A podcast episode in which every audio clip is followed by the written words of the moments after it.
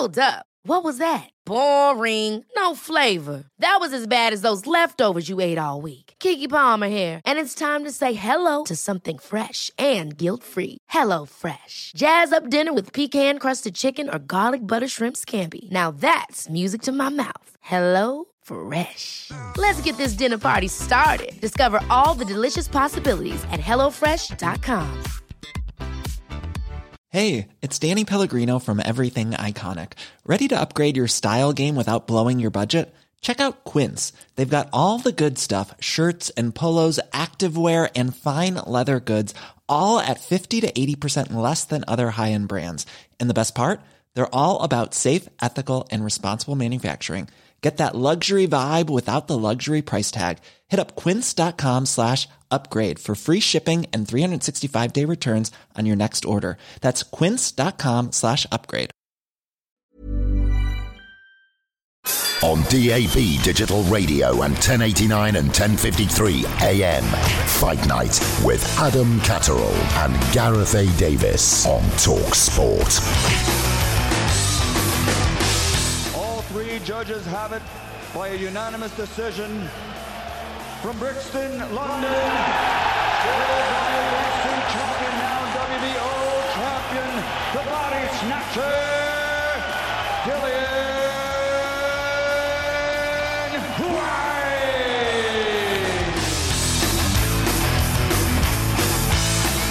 Good evening. Welcome to Fight Night on Talk Sport. This is an extra additional episode. Uh, seeing as that we had such a quality evening last night at the O2 Arena for Fight Night Live, we thought we'd get together once again just to pick the bones out of some epic contests. As ever, alongside me, my long-haired lover, it is Gareth A. Davis. How are you, my boy? I'm feeling fantastic, Adam. You know, nights like last night, so we spent in the O2 Arena, they just fill you with vim and vigour for your job. It's a privilege and a pleasure to be there and be ah. alongside oh. you last night and, and to be back talking about it today. What a night. We will live long in the memory for both of us, I'm sure.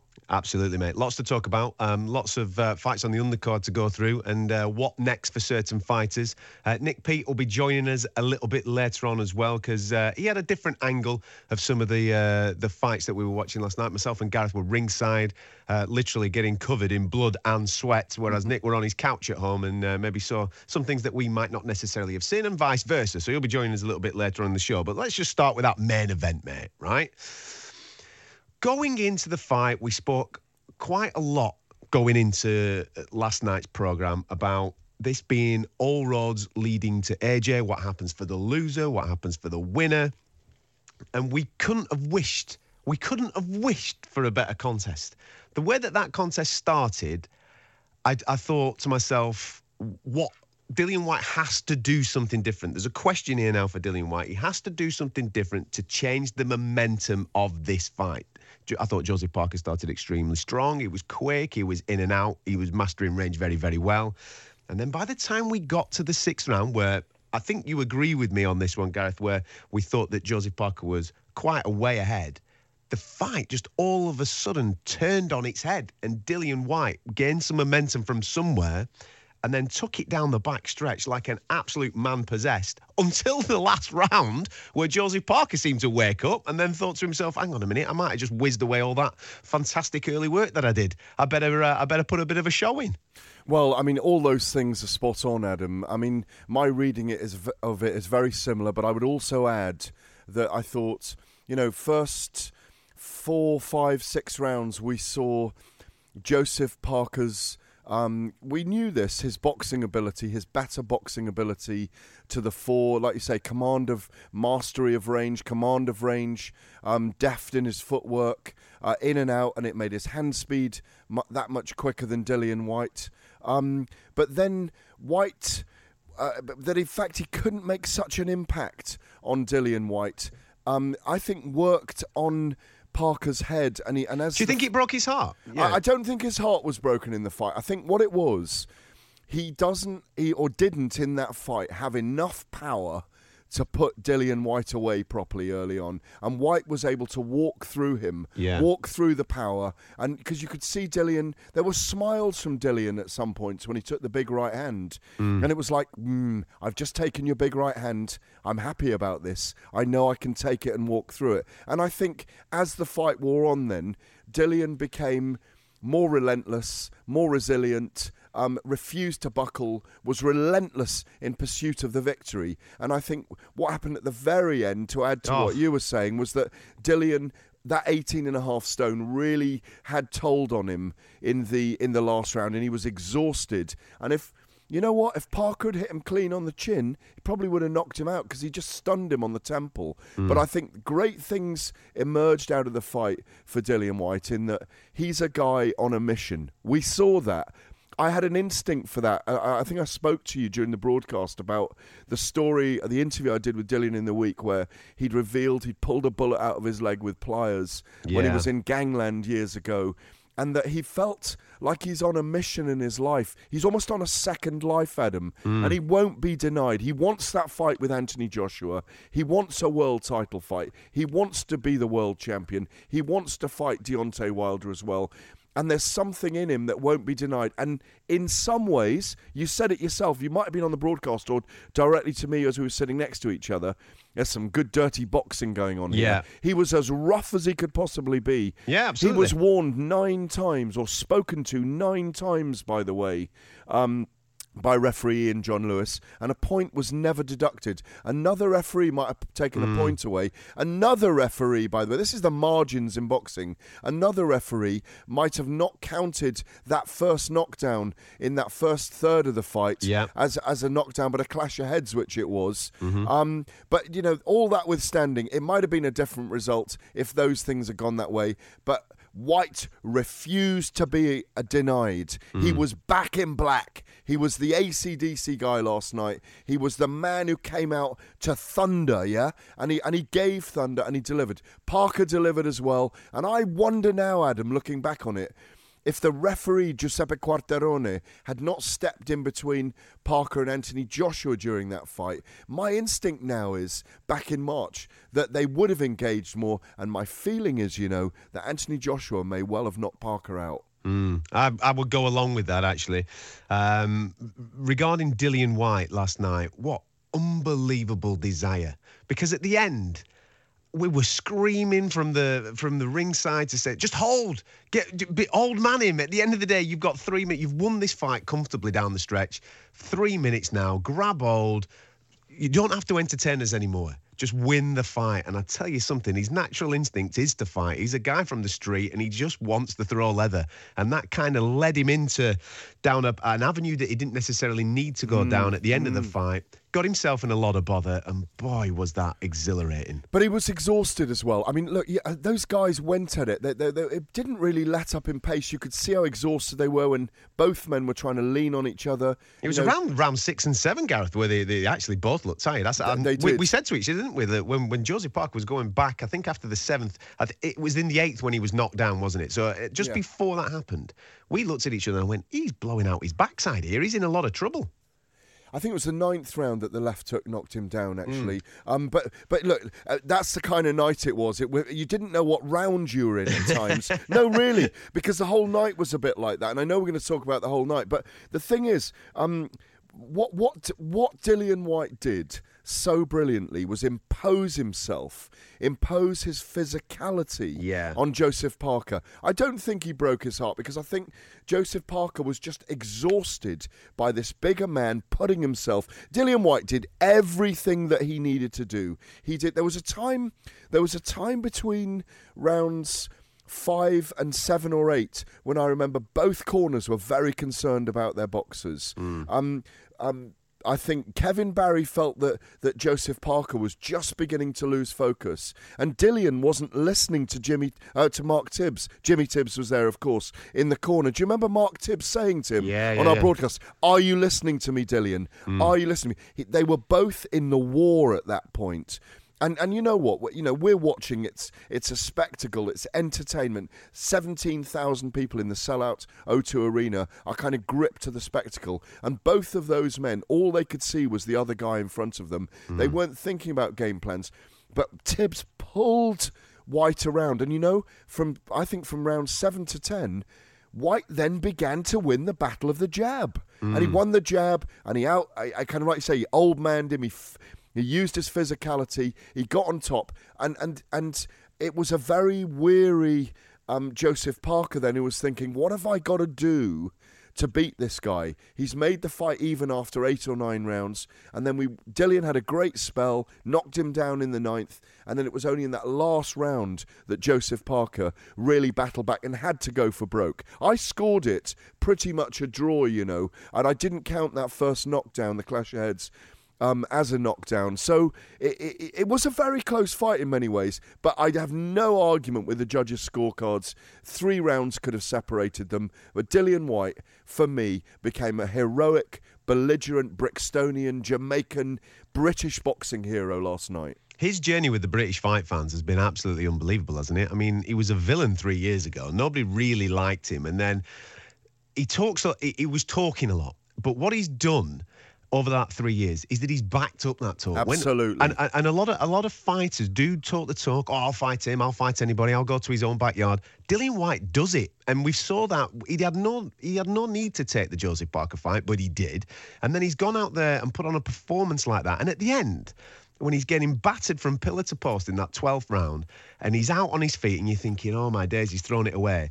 Just the sheer willpower of staying in that fight he is he is now propelled himself into the hearts of a lot of British boxing fans who now are clambering to say, listen, the guy, the next fight has to be for a world title. He's earned that shot. There's people saying, yeah, absolutely right. Look, look, he, he, he wouldn't be denied. He was very smart in that last round as well. He took his time getting up and he held. He, he told us about that after the fight. Yeah. And, and he, he was smart about it. It won him the fight. Another 20, 30 seconds, he was done, Adam. Yeah, absolutely. He was done. Um, so look, I mean, what I'm hearing from a lot of people as well, and I heard it towards the end of last week. People replied to my big piece in the Telegraph on, on Saturday morning, saying, and, and some of our interviews, our sit downs with Dillian at Miguel's gym in Brixton. God, I'd love to be there tomorrow morning when he goes down there on Tuesday. Um, is that um there's a British public now, there's a swathe of the British public who believe he's more authentic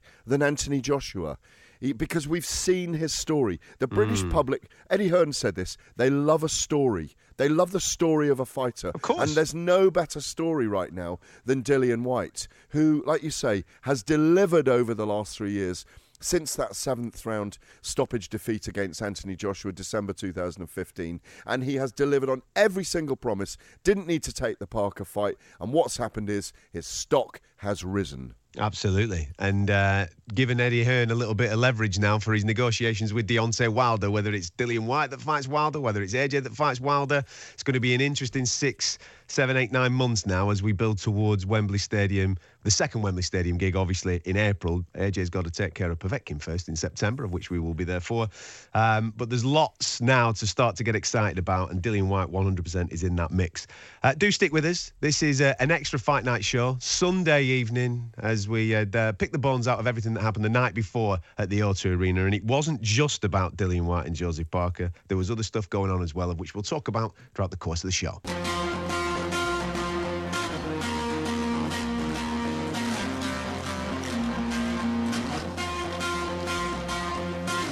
Well, you know, everybody seems to want the Joshua Wilder fight, including us. Joshua has, I think, the toughest fight of his career on September the 22nd against Povetkin at Wembley Stadium.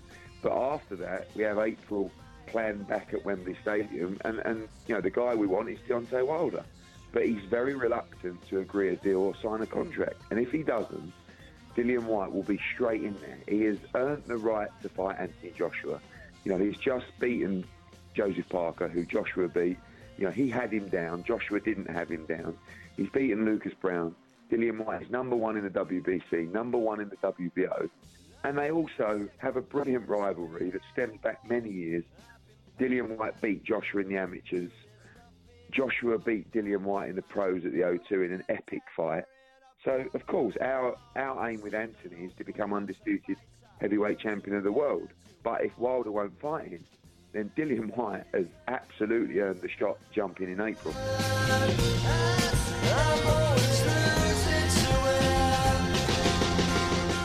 Are you listening to Fight Night? It's Sunday evening here on Talksport. Um, myself and Gareth A. Davis, who were ringside last night, and our good friend Nicholas Peet sat on his couch, eating his Coco Pops in the early hours of the morning, watching all different types of fight sports. I've no doubt we might even touch upon uh, some fantastic UFC action last night from Calgary. Uh, but you were uh, checking out the pay per view there, Nicky Boy, last night. We kind of just waxed a little bit of lyrical about the whole event in general Yeah. and obviously the main event. But on the main event itself, what are your just quick synopsis thoughts of the main event? Um, spectacular finish, absolutely spectacular. For a lot of the fight, I've got to be honest, I was screaming at my TV, screaming at Joseph Parker to, to get into third gear, to to not come to the UK once again and fail to leave it all in the ring. I was frustrated with Joseph Parker's performance for long spells, but then I was also in you know engrossed with Dillian Whyte and this journey that he was on towards you know finally getting a crack at the world title. So and then obviously the last two rounds, that was when you know the cat got kicked, the beer got spilt, and uh, the place just absolutely erupted. I thought. I'll be honest. I thought the event had peaked too soon with Chisora. Yeah. I thought there's no way it's going to surpass Chisora. But those final two rounds, I was. It reminded me of a Rocky movie. I'm screaming at the TV, "Hold him! Just hold him!" Same. Because one more punch, uh, you know, and he's gone, isn't he? You know, No, Dillian goes over. Absolutely. Gareth was saying uh, a very similar thing to me last night in uh, in commentary, and we also had a little bit of a chat after the event, Gareth, last night, where uh, we were talking about what next for Dillian. I think the obvious one is that people want to see him in uh, with AJ, and Ed- Eddie Hearn must be absolutely delighted because he's now got genuine leverage in the Deontay Wilder conversation, hasn't he? Well, yeah, he has. I mean, you know, I mean, we'll talk about that. Kind of all roads, apart from Deontay Wilder, lead to British heavyweight domination of the world scene. I mean, just to just to go back over what Nick said just then uh, about the disappointment of, of Joseph Parker. Do you know what, Nick? I don't think Dillian Whyte's physicality. Uh, his bullying tactics, his roughhouse tactics, actually really got to Joseph Parker. He was very uncomfortable in there. And I think that's testament to what Dillian did and what the referee didn't do, by the way, you know? Yep. And he didn't let Parker into the fight. It was only when Parker went for broke at the end that he really saw that he could have done something. But I also said before you came on air that my feeling is what we saw from Joseph Parker last night was he does he's a great boxer he does have power but maybe he doesn't have that real knockout power at the elite level and i think if giuseppe quartarone in, in march in cardiff hadn't stepped between them a lot um, I think I, my instinct is that Joshua would have knocked Parker out. You know, Yeah, yeah, yeah. Gareth, regarding the next step now uh, for Dillian, because you, I mean, even before last night's fight, you were you're convinced that AJ comes through Povetkin in September, then we go to April, and that April date won't be Deontay Wilder. Are you still convinced after watching that last night, or are you, are you even more sure now that it won't happen? Look, I'm going to go and see Deontay Wilder on my next uh, US Sojourn. It won't be as long as the last one, Adam. Don't worry. But the um, I'm not going for six weeks again soon. But the the, the thing is, um, like like Nick just said, and like you've said, I mean, the narrative for for for, for Eddie Hearn, the promoter now, is set up like a perfect storm. He's got this two pronged attack he can make on Deontay, Deontay Wilder in promotional and, and negotiational terms now by saying, look, if you don't want it, I'm going to put Dillian Whyte in with um, Anthony Joshua. If you want to fight Dillian Whyte now, he's a big draw in the UK, and you can get this money, and then move. If you beat him, you move on to to Joshua. But my instinct is, and that's why Eddie Hearn sitting at home listening to this tonight, grinning like a Cheshire cat. you know that big toothy grin of his, thinking, "Well, just I might have a shave in the morning, but you know what? I don't actually need to because the job is done." Dillian Whyte became a British boxing folk hero on Saturday night, and his resonance now is big enough to fight Anthony Joshua in April. Obviously, as you said earlier, um, Joshua's got to come through Alexander Povetkin on September the 22nd. But I think we're set up now for what we'll get in April next year. Mm, it's going to be so interesting. do you agree, this- gents? But do you agree? Yeah. Do you know something? I, I even before last night, I, Yeah. I thought that Eddie was just hoping that Dillian would come through it, and if um, and did it in a spectacular way, and he did. There's no other question about that. We are bought in now to the Dillian Yeah. Whyte story, and that leverage now that Eddie has, I, I 100%, I'm convinced that it will be Dillian Whyte in April. Don't forget when Joshua went in front of the media in New York, we saw Jarrell Miller step forward and start a little bit of a, a narrative there as well. They had a word, they had a war of words, and I think that was Eddie encouraging Miller to get yourself involved here. Let's because he needed to build leverage leverage against Wilder. So who better than the other unbeaten American that he could kind of bring in? The difference was here is that the fact that now Dillian has done that job for him. Dillian is now the equaliser as well. So there's from now from Sunday now it seems like Anthony Joshua has just got three or four different options. It's no longer all roads must lead to Deontay Wilder next year. It could be Dillian Whyte. It could even be Jarrell Miller. Hell, they could even have a final eliminator to meet him next. It, it's as as Gareth says, Eddie last night. You know he must have driving home from the O2, he must have been thinking, they don't come much better than that. Mm. The the event delivered. There was criticism about whether it should be a pay per view. Absolutely, one of the best pay per view events I've seen. Full stop, from top to bottom. The card had absolutely everything. Mm. So to, to be in this position now, and, and AJ as well, I think it's great for AJ's legacy. Don't forget, 18 months ago we were questioning who does Anthony Joshua fight to build a legacy where he can be compared to the greatest heavyweight of all time. How can we ever compare him to Lennox Lewis when there's got no one to face? now there's half a dozen legitimate contenders. Yeah, the other thing, gents, as well. I mean, I had a straw poll. I was stuck in uh, the the, the, the it was annoying. The Blackwall Tunnel was closed going north last night from the venue. The the traffic. I mean, you guys walked back to your hotel. The rest of the team. I was driving home. It. t- I got home at 3 a.m. in the end. By the way, it was a very very long drive home. Did you And go I- via Soho? Where'd you go? no, you know what I mean. I, went via, unfortunately, via the M25. I, I, I didn't go to my normal haunts, I'm afraid, last night. Couldn't get there. That was the frustrating thing about last night. It was the only frustrating thing. Um, but I, you know, people kind of chatting in the traffic jams. It really was very, very slow. You'll have noticed it when you walk back to the hotel. Adam, Yeah. that um, It was gridlock, yeah. pe- people were chatting and saying, uh, it, just to me as well. I'd have paid pay per view even before the main event last night Yeah. because the the Chisora, the Derek Chisora Carlos Takam fight was one of the great fights they've seen. And, you know, I, I spoke to Colin Hart, the doyen of British boxing writers, uh, earlier today, and he said to me, and, and you know, he goes back 50, 60 years, Yeah. he cannot remember in Britain two uh, uh, heavyweight, as many, or two heavyweight title, or two heavyweight fights rather, on the same card as exciting as those two, one hmm. after the other, ever. And you think about all the heavyweights that he's covered. I think, Yeah, you know, the other thing, gents, and this Hey, is. Gareth, throw Dave Allen in Yeah, as well. and- well, throw Dave is- in there, the White Rhino. Dave Allen, de- exactly, completely. De- look, when you when what what the reason why it really delivered last night in that sense is heavyweight boxing is about bludgeoning and knockouts at the end of the day, and we got two spectacular knockouts in the earlier fights, and and and a thrilling. Exacting denouement to the to the main event. Um, but I'll throw another guy in the mix here that we haven't mentioned yet as well. Alexander Usyk.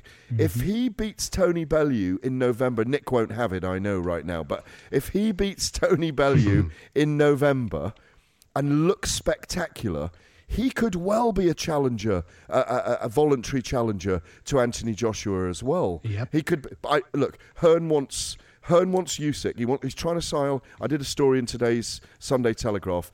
Um, Hearn wants to sign a multi-fight deal with Alexander Usyk for him to fight Tony Bellew, Dillian Whyte, and then Anthony Joshua. I mean, the the, the, the whole scene. We really do. We, we dominate the world boxing scene now. I mean, I know there's some spectacular fights abroad last night, and I'm hmm. sure you'll mention them at some point. But we we have dominance right now. And last night, one night in boxing does so much, and in two weekends, we have seen so much change, and the mix and the, and the, the mixing and the melding that's gone on has created great fights, probably for the next 18 months. Well, that's why I'm so excited because you've just mentioned a couple of names there. You obviously you brought Usyk in there, you brought Bellew in there. We've obviously Dillian Whyte's in the mix from last night. You've obviously Deontay Wilder and uh, Anthony Joshua are already there, and this is now the time for me that we need to start seeing those guys all in together. You know, rather than going off on their own little routes and different paths and what have you. Now's the time to start making those uh, super fights. Obviously, we've got September to get out the way with Anthony against uh, Povetkin. It, it's no easy fight. That it's a proper banana skin. It's a real challenge for him. And if he comes through that, let's not mess about. Let's get these super fights on because we're, we're getting super nights. Last night, with all due respect to the guys on the card last night, there'll be people that will throw shade on their abilities. But boy, that was entertaining. That's the best. That's the, one of the best nights I've ever been to at the boxing. Oh, no, and we need to definitely. we need to capitalise and keep that momentum All going. right, I'm going to throw one at you two because I've been pondering this on my way in this evening. Right, Alexander um uh Alexander Povetkin gets injured in the next three or four weeks and can't fight on September the 22nd. Mm-hmm. Who steps in instead of him? 100% Dillian Whyte. Yep. J- Dillian Don't Whyte rule or- it out. Don't rule Or it Del. Boy. I wouldn't rule Del Boy out Yeah. either. I, I think Del Boy would take it. There's more chance of him taking it. Dillian is there, you see. Dillian's a phone call away. Would he take a late notice against Joshua? Gamble the position he's in? Um, yeah, he probably would, knowing Dillian. He probably would. He, t- he backs it up, mate. Yeah, he he talks does, the talk and he does absolutely. walk the walk. I mean, he didn't, he didn't need to be in with Josie Parker last night, Exactly. did he? Exactly. That is the that that's why he comes out of this with so much credit. He didn't need to fight Joseph Parker. It was a it was a real obstacle in his way. He has proven that listen, he's still a raw boxer. There's mm-hmm. no question about that. He's still a raw fighter, but he has to use his raw Jamaican warrior and physicality to win fights. And I want to see him fight Anthony Joshua again. I think Joshua's come on a bit more as a boxer than Dillian, but you cannot fault his desire to be a world champion. It's unbelievable. Yep. That, I just can't believe the turnaround. That three year turnaround of everybody treating him like the pantomime villain Yep. to where he was last night. Absolutely lauded last night as he's walking out the arena, people patting him on the back, chanting his name, going crazy. When he was maybe getting schooled early doors with the speed of Josie Parker, the noise in the arena was saying to, to, to give him a little bit was absolutely tremendous. But generally, gents, if you go from if you can go from villain to cult, which he will do and has done, that creates a much more rabid fan base, and that's really what Dillian needed. Even Derek became a folk hero last Hmm. yes, he night. did. And who just, who just said that before the Oh, night? Derek Chisora. Oh, Derek, Never you've never watched. heard that before. Never watch a Derek Chisora fight in the company of Tony Bellew. He's a nutcase. he is a Oh, nutcase. talk about a bromance. Wow. Exactly, exactly. Uh, you're listening to Fight Night on Talksport. Do stick with us. There's lots of uh, bones to pick out of last night. We've mentioned Chisora's name. I think it's only fair that we talk about that fight. Uh, and what next for uh, Josie Parker as well. Don't go anywhere. It's all coming up next.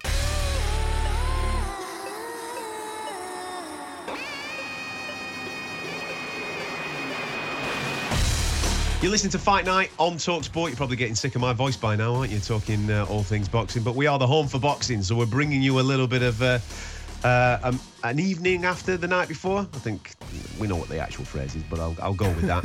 it's uh, it's a Sunday night, all right. Something like hangover from the sound it. of that This sound is- better. is- that's a good one. We'll go with a hangover show. That's where we're at right at this moment.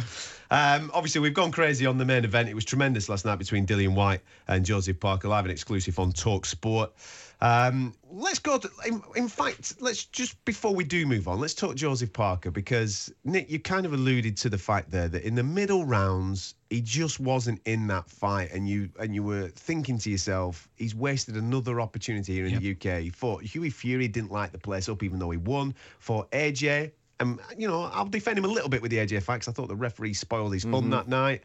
Um, and last night he started so well. You thought, but it, from around five, six, seven, it looked like he's he just wasn't interested in it. As Gareth was saying at the start of the show, maybe not necessarily his heart was broke, but the physicality of Dillian maybe had put him off a little bit. Yep. And he was wasting the opportunity right up until the, the, the last throws of the fight. Yeah, I think it goes back from the from the head clash. I think I don't know. how TV reported it as an uppercut, but I think the, the post fight showed that was more of a head clash when he got put Hundred percent, it was a head clash. Um, I think it went back to then. You know, it reminded me of like a, a flair footballer on a football pitch getting clattered by the old experienced fullback and then not wanting to touch the ball after that. Mm. I, I got that feeling from Parker. He just didn't want to engage with Dillian for such long periods of the fight. I don't think his corner team did much service as well. I think the corner team were feeding him the wrong information. Certainly late on in the fight, you know, he needed heading into the last two rounds. I was like, he needs a knockout. Plain and Absolutely simple. right. He needs a knockout. And they weren't putting that emphasis on him. They weren't saying you've got to go out there and, and throw everything but the kitchen sink. He did do that. And to be honest with you, take away the last two rounds last night, I think Joseph Parker as a contender would have been a million miles away from coming back again, and he'd have been in the who needs him club. For but the last two rounds saved him. The last two rounds he came so close. The last two rounds let us come away going. If only he'd done that earlier, he may have got Dillian Whyte out of there. He may well now be in pole position to fight for the world title again. So, Gareth, what is next for him? You know him well. You've spent a lot of time with him over in the States and what have you. I know that uh, you think very highly of him, as I do as a, as a guy. He's a, he's a top guy. But as Nick was just saying there, for long periods of that fight, he just wasn't in it. And then he threw the kitchen sink at it, which has kind of maybe saved him. He's probably bought himself another fight there Yep. on, a, on another matchroom card somewhere down the line, hasn't he? Yeah, he has, but um, it's it's finding the right dance partner now. I mean, you know, you might throw Derek Chisora in the mix there. Obviously, Derek is is ranked uh, what is it, eleven at the moment in the WBC. He might well have gone up there now uh, a bit further because Carlos Carlos Takam was fourteen, so he may not climb the rankings, but. Joseph Parker's six with the WBC. Um, yes, he could match them. I think we've seen enough of Joseph Parker in the UK in the last three fights. Um, I think he'll go back to New Zealand and he'll probably rebuild for two or three fights. Yeah. Um, I think he's got to. I, I Yeah. think, um, as Nick said, he, he- you know, he did. He look if if he had boxed like he did to round eight for, for um, as he did in the first four rounds to round eight, and then he'd been knocked down and taken an onslaught, and then come back um, in the end as he did and won by two clear rounds. It would have been a great performance last night, but he went missing between rounds five and nine, and, and, and that's significant for me. And I think the reason he went missing is at this very top level against the very biggest men and men bigger than him he probably lacks the firepower to put them away. And and, and that's the problem. Um, he's a great guy. He's a great he's a great role model for New Zealand and for for boxing. Um, again, he brought the very best out of Dillian Whyte in the build up, by the way, as well.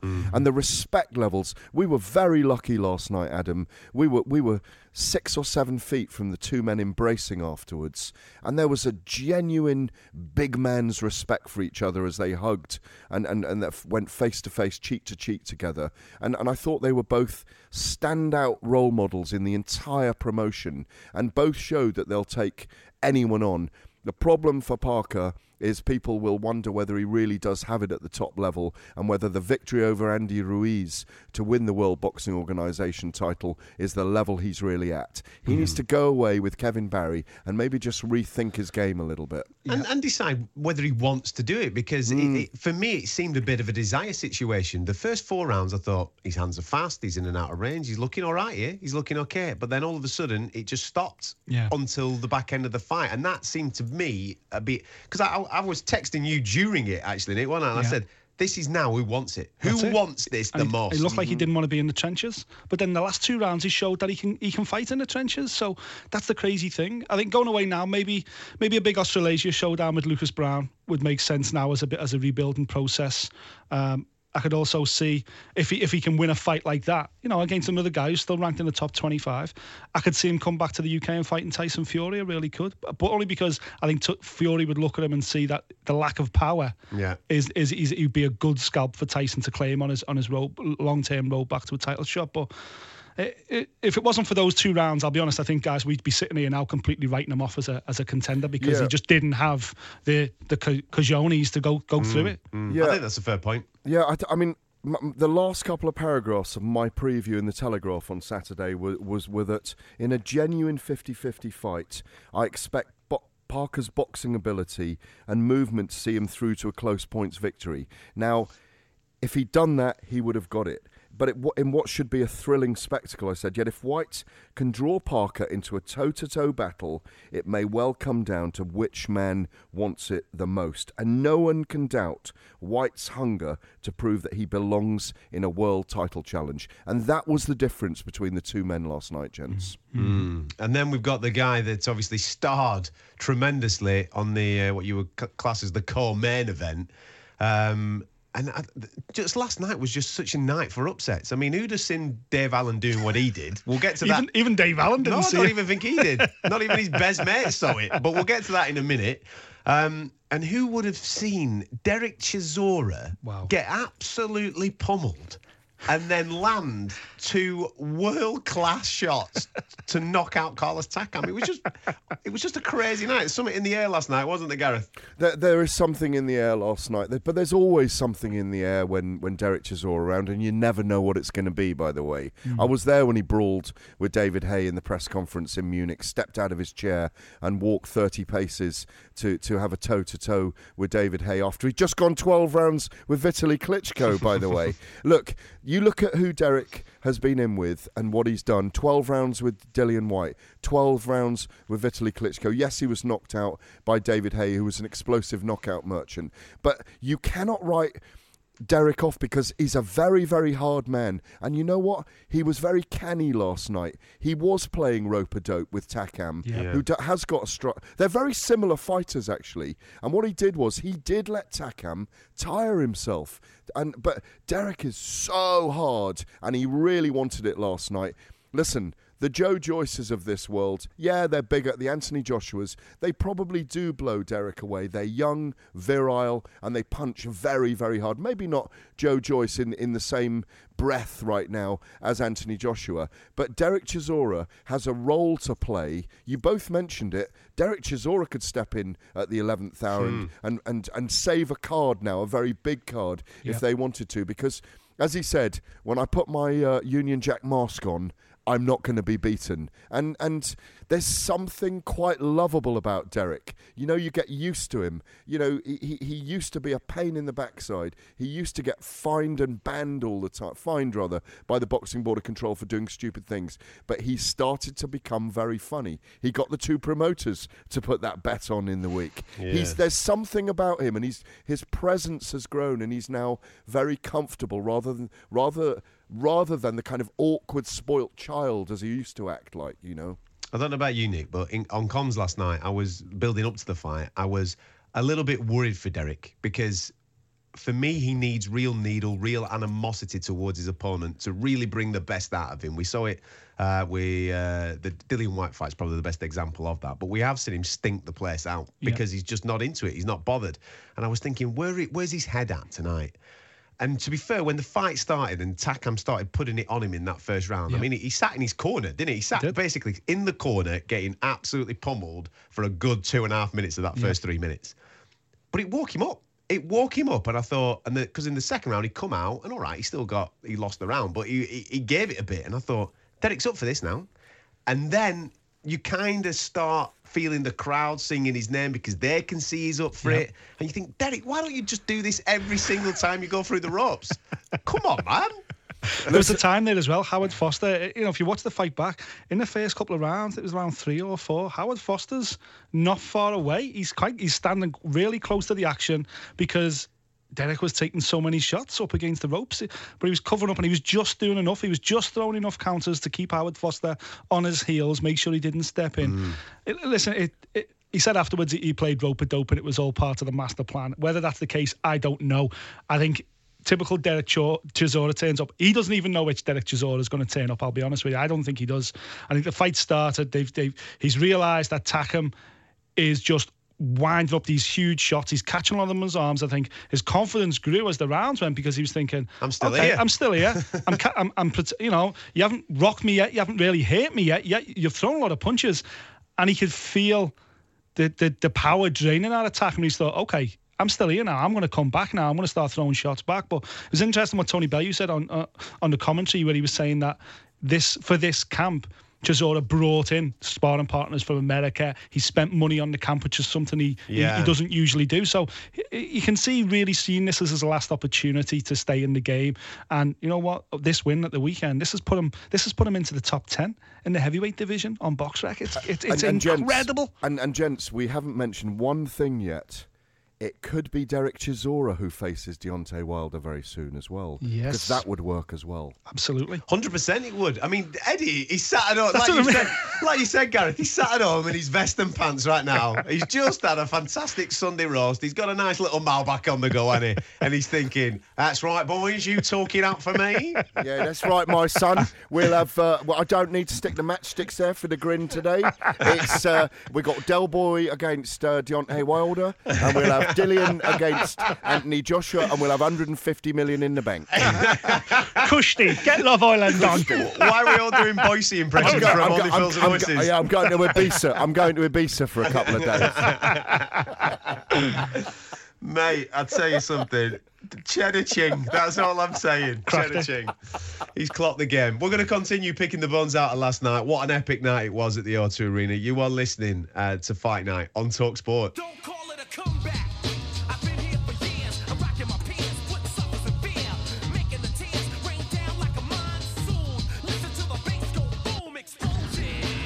You listen to Fight Night on Talksport. We've got an extra special show for you this weekend. Hope you're enjoying it so far. We're picking the bones out of last night's epic commentary, which was live and exclusive on Talksport uh, from the O2 Arena in London. The main event was obviously Dillian Whyte uh, versus Joseph Parker. We spoke about Derek Chisora's epic knockout of uh, Carlos Takam, but that's not where it stops. Normally, we'll just leave it now and just say, yeah, this person won that, this person did this, there were a bit of this that went on we've got to go through the whole undercard because it was all absolutely tremendous.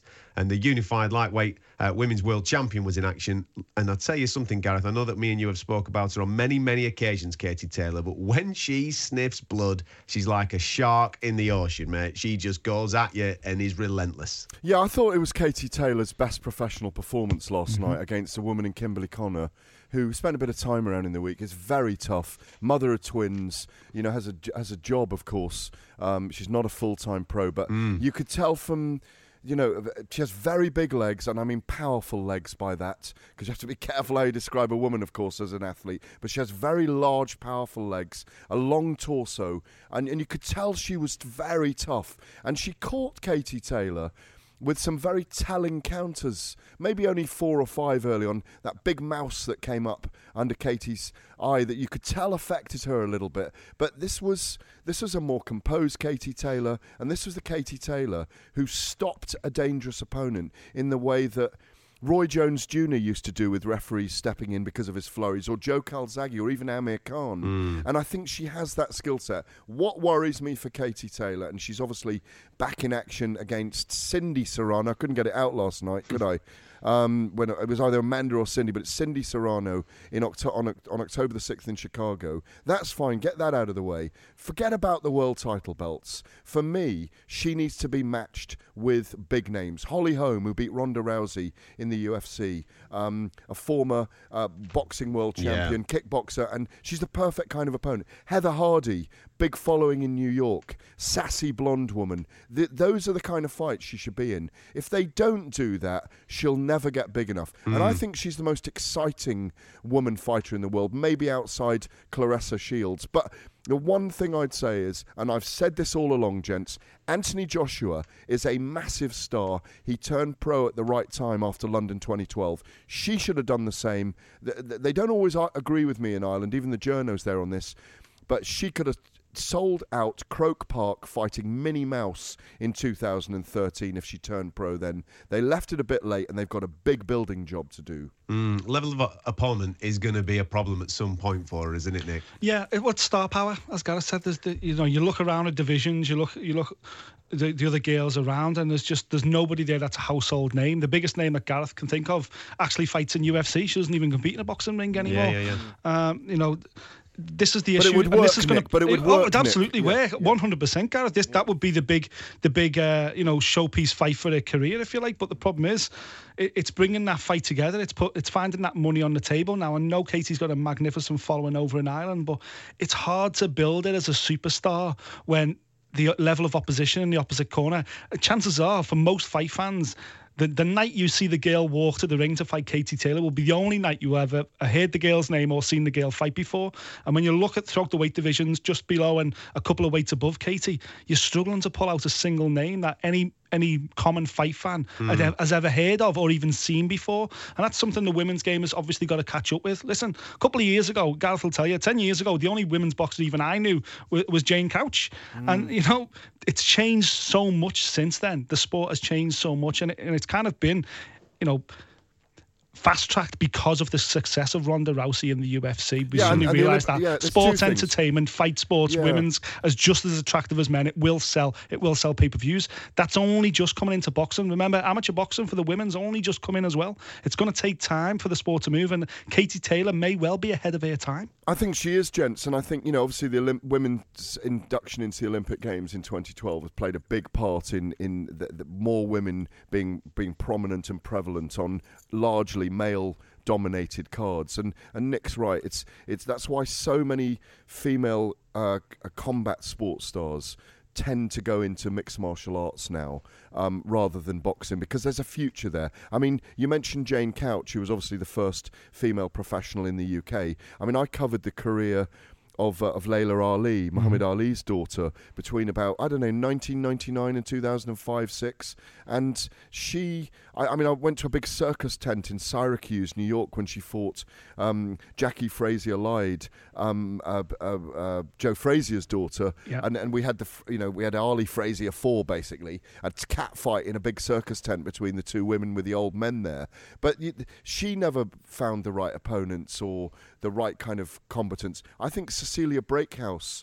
Uh, if Katie could, could meet Cecilia Braekhus, that would be brilliant. She's been a long-standing world champion.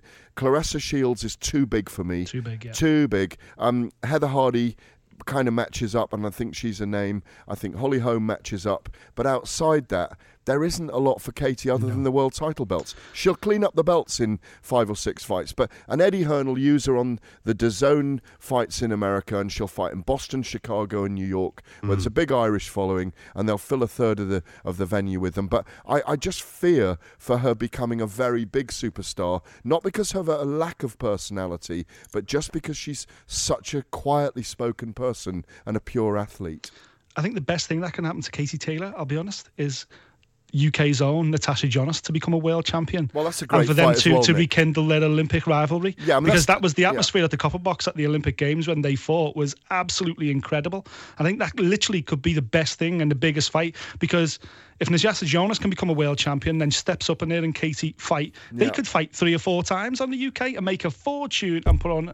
You know, an absolute exhibition. So mm. I'm a massive fan of Natasha. I'm, you know, one of the most beautiful women I've ever seen box. I remember meeting her when she was a young woman.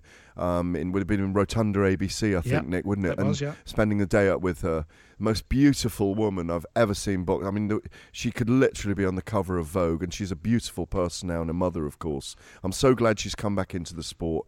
Being at that Olympic semi-final in London in 2012 with those two in there, and the place. I mean, they said there was more noise than a jet aircraft Yeah, ta- that's taking right. off that day. It made more noise. It was a brilliant final. What I fear for Natasha, Nick, and I don't know whether you agree with me on this. Um, Katie's hand speed is so fast; it might always give Natasha problems. yeah.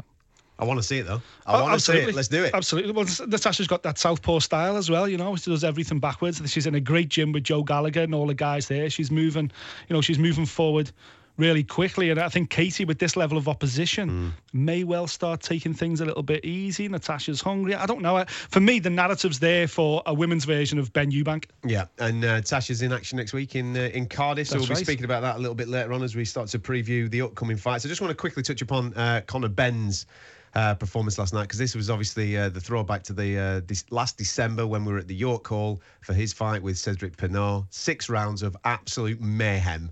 And I was kind of praying for 10 rounds of the exact same thing last night. But it was quite evident, Gareth, and I said this in commentary uh, last night, that uh, he was trying his best, Conor Benn, to work to the instructions that were given to him. But it was alien. It's alien to him. He's no amateur real pedigree. He's learning on the job as a young pro.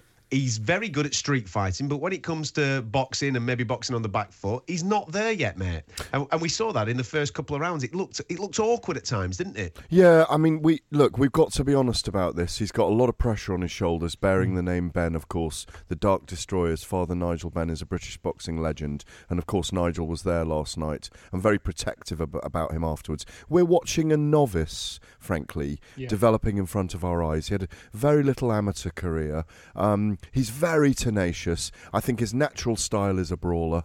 Um, and at the moment, because of what happened against Cedric Peynaud in the first fight, where he was down twice in the first round, they wanted him to be. Um, much Cuter. more Yeah, cuter, cute, yeah. exactly. m- But use ring smarts, but he's not there yet. And in Mm. the first round, the first couple of rounds, and as I said at the time, Peynaud, and as I know a lot of kickboxers and I've, I've watched a lot of kickboxing, they're very, very tough for 15 minutes, and and they can take it and absorb a lot and give a lot. And you know, Connor, I think, went in with the wrong game plan. He let Peynaud get a massive foothold in the fight early on, and um, I, I, he might have been better off just meeting him in the middle. Frankly, you know. It, sometimes you, it is better to stick to what you know, isn't it? Yeah, it is. You know, you're trying to change him. I know he's only a baby, still only 21 years of age, and the name is is what's to give. Let's be honest. If he wasn't called Conor Benn, he wouldn't be on this high up pay per view cards on, on, on matchroom events. Um, but that's not his fault. You can't blame not him at for that, and he's he's basically playing with the hand that he's dealt. But I think last night I would love to. I was so expecting it to just to be the next round, the follow on from your call, just like the fight continues from here, Mm. because that's Conor Benn's selling point. He's, they're selling him on the fact that he's a brawler, just like his father. And yet, you know, from the outside in, of course, he's not a welterweight prospect like Josh Kelly's a welterweight prospect. Few on the planet are. But he is what he is.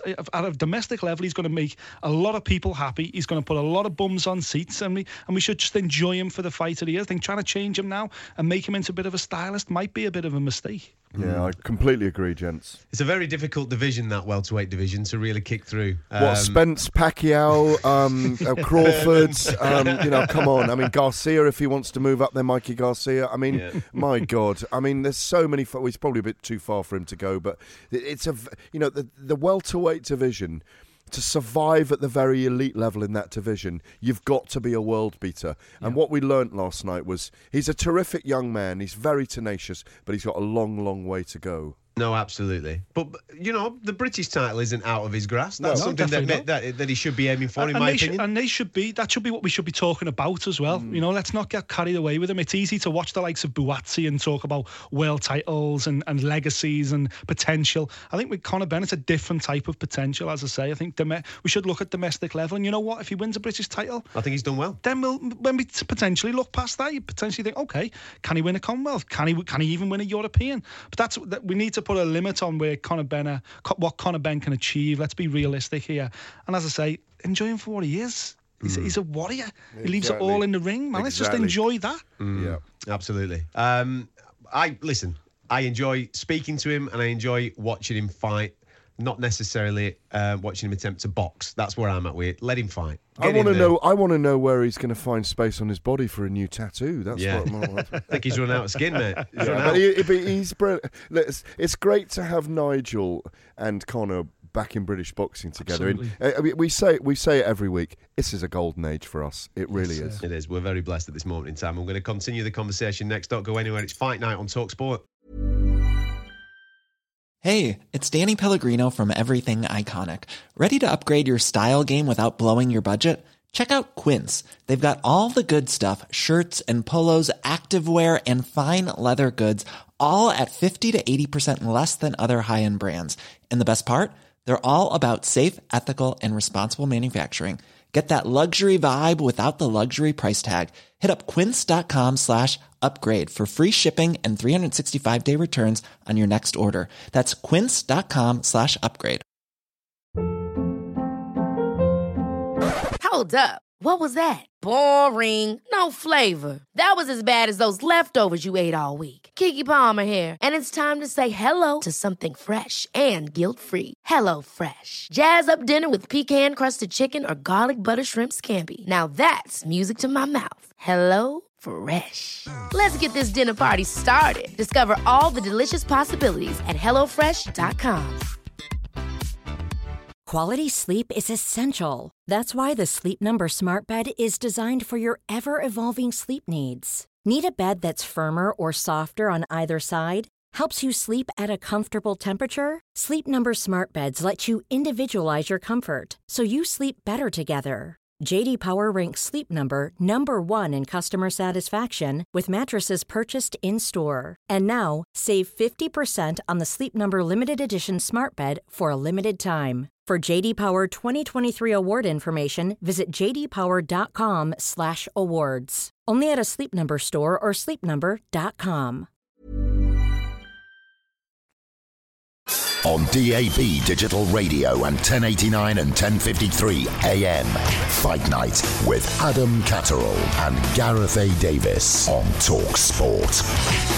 You're listening to Talk Sport. This is Fight Night. It's an extra show as we uh, pick the bones out of last night and various things going on in the world of boxing. Um, we are your home for boxing. Make sure you come and join us every Saturday night uh, either for uh, a, a conversation about uh, the Queensberry rules or we'll be coming to you live from a particular event like we was last night. Gareth A. Davis alongside me with Nick Peet as well. And you two are going to laugh your heads off at this, right? Check this out, right? The producer of the show, young Matthew, has said to me the best venue in the entire UK for boxing is the O2 Arena. Now, uh, there's, there's a caveat to it. Just, just bear with me a second because a lot of people might be agreeing with him, and that's fine. Matt has never been to Wembley to watch boxing. I'm just going to stop there. All right? We'll just leave it there, Gareth. Um, look, it, it, I've been going there a long time. Um, M- Michael Bisping, I think, was one of the very first to to make it his home. It's got great acoustics. Yeah. Um, I think um, Anthony Joshua put it on another level. What was it? Five or six fights out of his first eight or nine that were there. Um, yeah, it's become a very special place. I'm, I mean, I remember looking around last night. It's so beautifully banked as well Yeah. in the way that it is. It's under a big dome. It's got that Vegas feel about it with all the bars and the, it's it's you know it's a bowl and and you know it's got all the bars around it. When you finish at the venue, like many other venues, you know if you leave the Echo Arena, for example, Nick, there aren't bars all around it. There aren't. There's a couple of hotels. You've got. There are thousands of people enjoying themselves Yeah. uh, at the end of a fight night. It's set up beautifully, and I think you know it has really become the home of British boxing. But I, I tell you what, a Wednesday night about a month ago, we were all in the York Hall, fifteen hundred people, Lawrence Okolie Yeah. Yeah. that night, and it was steaming hot. You kind of can't beat that environment either, and spiritually, that's probably the home. Certainly in London. I mean, I know there's, you know, the Echo Arena is a great venue as well. By the way, having been there many times, and we shouldn't negate that because uh, Liverpool's rocking to the sound of fight sports right now. I don't know about you two, but I just love being in a stadium. I love being in stadiums when people are fighting. The thing is, the thing with a stadium, and, and it is it is amazing being in Wembley for a fight. You know, I, as I always go back to the, the night I completely and utterly fell in love with boxing when I was inside Castle Grey School, aka Old Trafford, and For uh, Benn Eubank. for Benn Eubank, and and that changed my life forever. That was, you know, I'd always loved boxing, and that night that was it. It was a love affair that was going to last the rest of my life. But if you're at if you're at the back, we're, we're, we're blessed guys. We get to sit, we get the best seats in the house more often than not. But when you're at the back of somewhere like Wembley, when you're that far back, it can mm. it can be really disappointing sometimes because you lose a lot of the acoustics. You're so high up, you're basically just watching it on a screen. I, I don't know. I, I just think for me, I've had so many incredible nights at the Manchester Arena over the years with, with some of the biggest stars of the last two decades. But I think Matt's probably right. I think right here, right now, today, I'd say the O2. Nothing beats the O2 when it's rocking. Uh, it's just, I gotta say, it's like a goldfish bowl. Yeah, and and I think the other thing, Nick. I mean, I, I mean, I've done fifty-five thousand in Toronto. Yep. You know, eighty thousand in Cardiff, ninety thousand three or four times at- at Wembley, or however many times we've been there recently. Mm. That we've had the big stadium fights, but when you're in an arena and the roof's closed and there are twenty thousand or even fifteen thousand in a baying crowd, I mean, you know, when you get the Mexicans, Yeah. um, the the MGM Gr- uh, Grand Arena, MGM, when Pacquiao fought when- Ricky Hatton. yeah, Oh, my. Pacquiao Hatton, Incredible. Mayweather Hatton. You know, I mean, I, I kind of I bemoan the days of of of.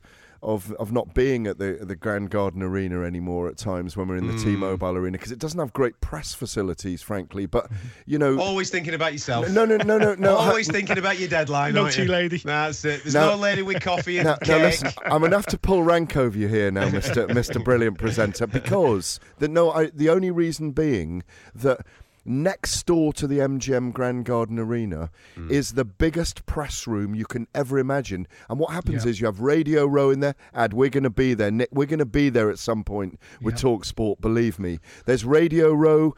Not on this budget, son. Jo- Not on this budget. They won't pay for it. Joe Calzaghe. Are you paying? Are you taking us I'll, out there, I'll take us all out there. Well, I'll, I'll, I'll sail us there. Um, the, the, Joe Calzaghe and Bernard Hopkins. The fight was made in that room. That's right. Um, and and what all I mean is there's an energy and a synergy and things that, that go on in that fight. We, you, you you're in that big media room. Lennox Lewis walks through. Evander. Holyfield's there. Mike Tyson suddenly comes in. Um, you know, Buddy McGirt's there. They- what I mean is it's a melting pot for History. stories and history and things get made and, Yeah. and, and, and I don't know I just I miss that that's Yeah. all and when you got a T-Mobile Arena week in Las Vegas you don't get that anymore and that's mm. a pity you know I personally I think last week if they've got big fights at the O2 Arena, and if Eddie's listening to this, grinning like a Cheshire cat. Oh yeah, he's still the- he's still the- thinking about our last well- conversation well- about him doing the well- impressions. Well, well, one of the things I think they could do in fight weeks to really up the ante is almost like take over one of the cinemas or the multiplex Yeah. cinemas during the week. Or and even have- one of the bars, Gareth. Yeah, and and just all- make it a media media exactly. suite. Make it a media suite. Have all the events there all week, Yeah. and you will have all. You'll have everything bubbling there together, and I think it would generate more for them. Eddie, if you're listening, can we make that happen, please? I think he. Uh, do you know something? I think he's looked at the UFC model a couple of times, hasn't he? And he's looked at go obviously with him now being in the states with Matchroom USA. The, I think even last night, Gareth, and we noticed this right at the start. The production last night of that show in the O2 Arena, it was on a different level. They really did up their game last night, Oh, didn't they? definitely. And there was even a giant mosquito net to keep the mosquitoes over the Yeah. ring, to keep the mosquitoes off off uh, Michael Buffer's Brylcreem. But the but the but but the but the thing is this. Dude, can I just stop you there, right? He actually, he actually said that to Buffer's face last night. But he loved it. He Buffer loved was it. sat in front of us and he uh, attacks him, taps him on his shoulder. I mean, this man's a legend. He, he taps him on the shoulder. He goes, You know that that's to keep the mosquitoes off your Brylcreem, don't you? Crying my eyes out. listen, he listen. He, he he knows how to. he listen. I've called. I also called him the James Bond of America last night. Remember, Yeah. the most debonair man in the arena. Here, here's the other thing. Not only. Is Eddie Hearn copying the, the isn't copying the UFC, but looking at the model? Yeah. Top Rank have done the same in the USA. Let's be honest; they've got an incredibly glossy show. Yeah. and and and you know all the other f- uh, fight organisations are trying to learn from it, including their rivals like Bellator. Everyone wants to learn from the glossy model that the UFC created. They are head and shoulders above everyone else in that respect. Um, look, but when Darren Till, we were all there when Darren Till came out to fight Wonderboy Thompson in Liverpool uh, way back in early June or late May. What was played? Sweet Caroline, wasn't it? Because people know there's a feel good factor to it. And I was going, oh, that's interesting. That's what Joshua comes out to. And I think in that respect, the UFC in this country are learning from the fact, you know, everyone's learning from each other. It all works together for me. No, absolutely. It is. And, and we're seeing now with the types of fans that are going to events and, and, and what have you, all different age demographics, especially for an AJ show, for example. It's all different age demographics. I remember the Klitschko fight, and it really rang true because you get on the tube at, uh, at Wembley there as you come away from Wembley, and you see grandmas on their own, Yeah. groups of girls, groups of lads, young, old, Families, families, teenagers, lads and dads, mums with the daughters. They're all going to go and watch that particular thing, and they might not necessarily be hardcore fight fans, but it's a night out now. We've we've managed to, or Eddie, should I say? I know we're bigging you up again here, Eddie, but the um, he's managed to capture the the mentality of a night out. People are going to the fight, they're maybe going for a beer afterwards. They're going out for something to eat first, then onto the fight. It's that vibe that we've managed to create here in the UK. Yeah, as Gareth says, I think we've learned a lot from America because. Listen, the way sport is now, and the way the amount of sport on TV, this is sports entertainment at, at the end of the day. And fight sports had to grow up. It had to step up to the plate. Boxing's been ingrained to be done the same way for hundreds of years. It took something like MMA to go, okay, we're going to reinvent the wheel of how you present a live fighting event, and we're going to do it like this. And that's what the UFC did. They take the, the competitiveness of world class boxing and they threw in a little bit of wrestling showbiz as well. And they come up with this perfect night out. And it's great that boxing, they now play music between rounds. They now play promo videos between fights. They they build up an atmosphere inside the arena. It never used to be like that. You would literally just, the fight would finish, you would have radio silence until, oh, the music started and someone else is making a ring walk. Hmm. And we're seeing the, the evolution of the sport to be more of an entertainment package, not just for, it used to be all be about the home viewer. Is the home viewer happy? Now it's more like, are the people inside the arena, the paying public, the ones who really matter, are they enjoying the experience? And I think today we are. It's funny, you know, gents. Some you look back at hype and promotion and, and the glossiness of, of of fight events. You really have to go back only to Muhammad Ali, where the set pieces during the week became big promotional events. He found a way of, of well, he just resonated with, with the public, whether they hated him at the beginning and they loved him at the end as they did. But but prior to that, the set pieces that we now enjoy so much, the f- big fight build up through the week has taken on a new level. But it all began with Ali taking a vow of silence against Spinks, telling you know, running into uh, Joe Frazier's camp with a with a with a with a model gorilla. Um, all the messing around that he did. Prior to that, we didn't have any of this glossiness. People would sit in their suits around a table, sign the contract. You look at back at some of the great old photos, even though it was drawing 80, 90, 100,000 fields in the po- uh, fans in the polo fields outside New York or wherever it be. Um, Soldiers Field in the United States. There were so many huge events, but the the selling of things, sports entertainment now is on a completely different level. And I tell you, fight sports are up there with the best of them. Mm. I'm gonna look. I'm actually looking forward to see how uh, Eddie takes this show to America because they will expect a certain thing that American audience. So it's going to be interesting if one it goes over there with something brand new and then brings it back to the Yeah. UK. Because as you rightfully said, UFC Fight Week it goes from Tuesday right through to the actual event. And there's all sorts of Stuff little bits, of, bits and bats going on, and it is. Uh, if you work in the media and you follow uh, mixed martial arts, it's absolutely tremendous. Well, you do, well uh, the early the early week of um, July, International Fight Week. Nick's been out there as well. He knows this. You d- haven't got a break because you've generally got the Ultimate Fighter finale on, on a Friday night, Yeah. um, and the main event or the main you know numbered UFC event on a on a Saturday. We've even one year we had a Thursday, Friday, and Saturday event, three events in a row, two at the Cosmopolitan and then one at the T-Mobile Arena. right, But you've also got the Hall of Fame induction week, fan fests all over the city. I mean, it's off the charts. That's the only. The, the, the O2 Arena is the only place you could do that for a boxing event. Yeah. And I think what they ought to do, if when Wilder and Joshua fight, um, when they eventually do fight at Wembley Stadium or, or Cardiff, but I hope it's Wembley because I think that's it would be better to have it in London. Why not have an entire week of events around the Wembley perimeter where you do have fan fests, where you do have fighter signings, and it would just build and build and build the event. It wouldn't surprise me if do we it. do if we do have that, and it would be a new level for for boxing. Gents, I got a question for you two name the best five boxing stadiums that uh, i- in maybe in history or that we'd like to see fights in. All right. it's hard work on a Sunday evening, isn't yeah. it? All right then. The, the acoustics on Wetherspoon's car park in Blackburn's really good. And- and- but- I've had a few. I've had a few square goals there in my yeah, time. you're not allowed to count. You're, you're not allowed to count bowlers in Manchester. Listen, I'll have a think about that. We'll come back to it before the end of the show. Quality question. Uh, do stick with us because we haven't even spoke about Dave Allen or Joshua Buatsi from last night. Um, we're going to do that next, right here on Talksport.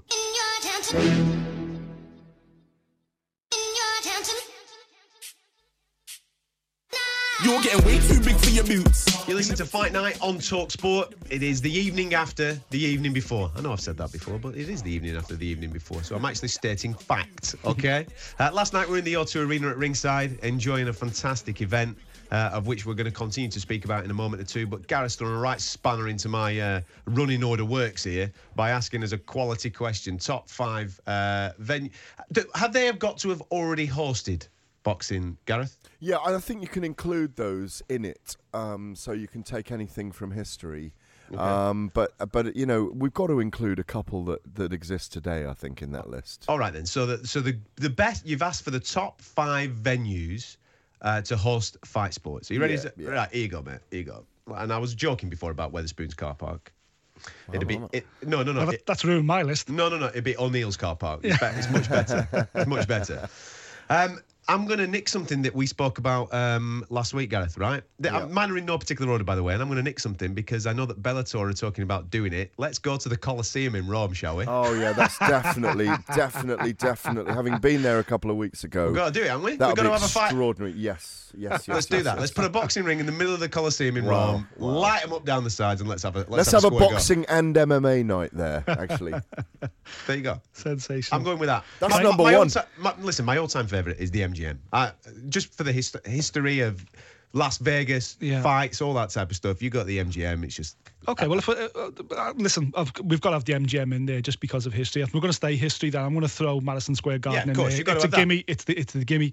No one else I'm going to throw in there, and it, it's not used anymore. But I would love to go back in time to Caesar's Palace and see Sugar Ray Leonard. Oh. Sugar Ray Leonard at Caesar's Palace. That Yeah. for me, that was one of the most seminal moments in Caesar's history. Palace. Oh, that's what it was all about. WrestleMania. I tell you a great venue for boxing, and it needs to be full, and it needs 130, 40,000 people, I think it is. I went to see Manny Pacquiao against Joshua Clottey at the Dallas Cowboys Stadium. Yeah. And mm-hmm. the screen above us, wait for this, the screen above us was 30 metres by 70 metres. Wow. That was the screen showing the fight.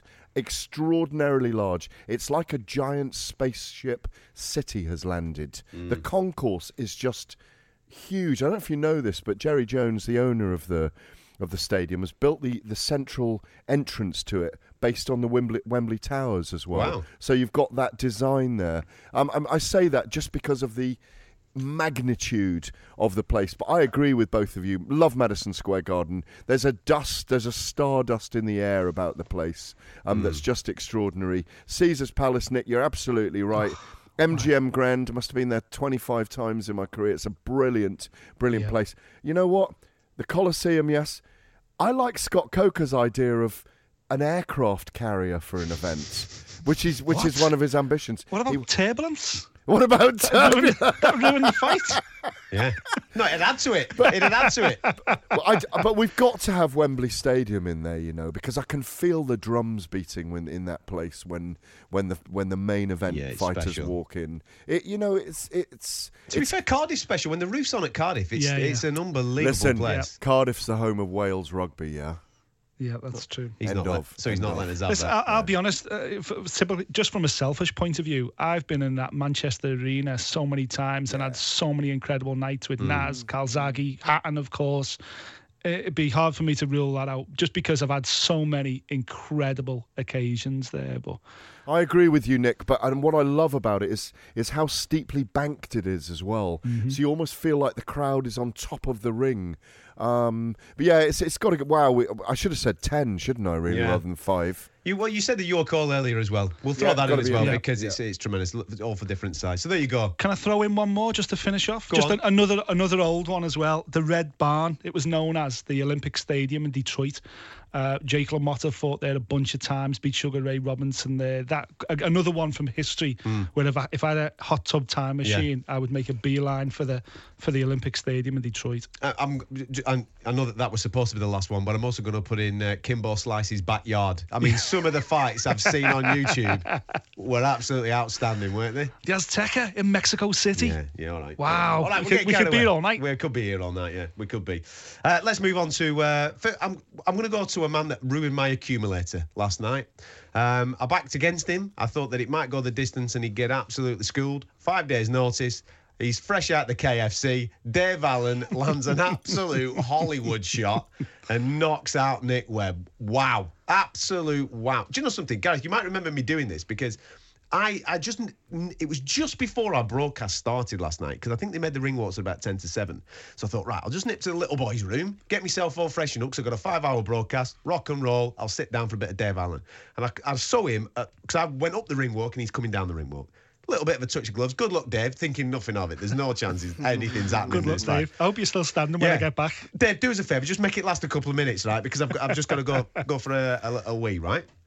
Anyway, I comes back in and I watch the first round on a monitor because you, you've got to for for attendance and stuff like that. You don't want to be walking around whilst people are watching the fight. Anyway, the first round finishes. I goes and sits down. Second round starts, and I nudged Gareth and I went, "They need to pull him out. He's getting absolutely peppered here. This yeah, is him. about after four or five. Yeah. It, yeah. it, it was like it was like just a human punch bag. I'm thinking, Dave, come on, you're gonna have to do something, mate. Otherwise, someone's gonna stop this.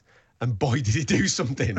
Fourth round, he just went right. Go on, I'll detonate now and let's have it. Bang! Knocked him clean out. It was unreal. it, watching it from home, it was just kind of it was bonkers because I was I was getting myself set up for the night for the long haul. I was getting all my chips and dips lined up, and I was making sure my beers were on ice and everything yeah, else. yeah. And uh, obviously, Dave Allen's just become such a bit of a folk hero with British fans now, just with his Just a lad, his social media personality, the way he is. You know, he- he's just great. And you want the best for him, but you realise he's very limited with his skill skill set as well. And the writing just looked like it was on the wall. And then just from nowhere, and you know what? As soon as he, he threw it from his ankles and just wheeled it right over the top of his own head, right onto Nick Webb's chin.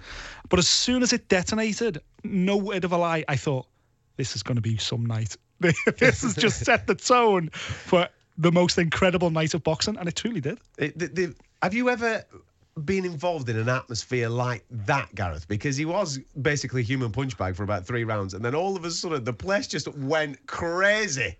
Yeah, I mean, I I think you know that brilliant. It was like a bolo punch, wasn't it? I mean, I think the the the what you got to remember about this guy is that he had um, been in with people like Dillian Whyte. He'd he, he was he was He a went very, in with Luis Ortiz, mate. Lu- Luis he got Ortiz absolutely well, battered in Manchester in Luis Ortiz, didn't he? he, he Unbelievable. did. He did. But what what you know, physically to me, he- is a Dave, Dave's um, kind of.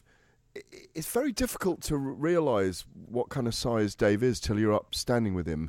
For me, he's like um, he's he's like a prop forward in terms of his physicality, like a shot putter. He's not the tallest man, but because he's so wide, when you're up close to him, you do see that he's a very big man. He's probably slightly too big for for for cruiserweights. It's his legs. His legs Yeah, are absolutely But- but- ginormous. so he's one of those strangely shaped player. Like if he was, if he slimmed down by twenty pounds, he'd probably be an outstanding rugby league player, for example. You know Mm-hmm. that kind of power. He's a power athlete, and I think he was very patient last night. I mean, I didn't agree with you at the time. Remember, you were saying, "Oh, pull him out," and I was saying, "No, I think he's being really patient here." What he did do was he absolutely splundered uh, a very interesting developing career of Nick Webb, who had 10 knockouts in 12 fights. A kid who'd taken up boxing and been an international field athlete in shot and discus. Um, who'd taken up boxing, great story, taken up boxing because his grandfather was a bare knuckle boxer and wanted him to, to, to, to, to box and he died, so he wanted to do it. And I think, you know, what Dave Allen did last night was he gave Eddie Hearn another problem to grin about. Is that Allen doesn't really want to box anymore. He's got other things to do. He wants some time off. He wasn't in shape. He's put himself again in the lineup where if you've got two big heavyweight fights on a card, why not stick a third one on with Dave Allen and pay him a hundred grand or a couple of hundred grand to box again because the crowd loved him. Here's a stat. Here's a stat for you, right? Is this the Anthony Joshua Yeah. pay per view stat? The I've seen it. so since December tw- uh, 2016, Anthony Joshua has been involved in four pay-per-views.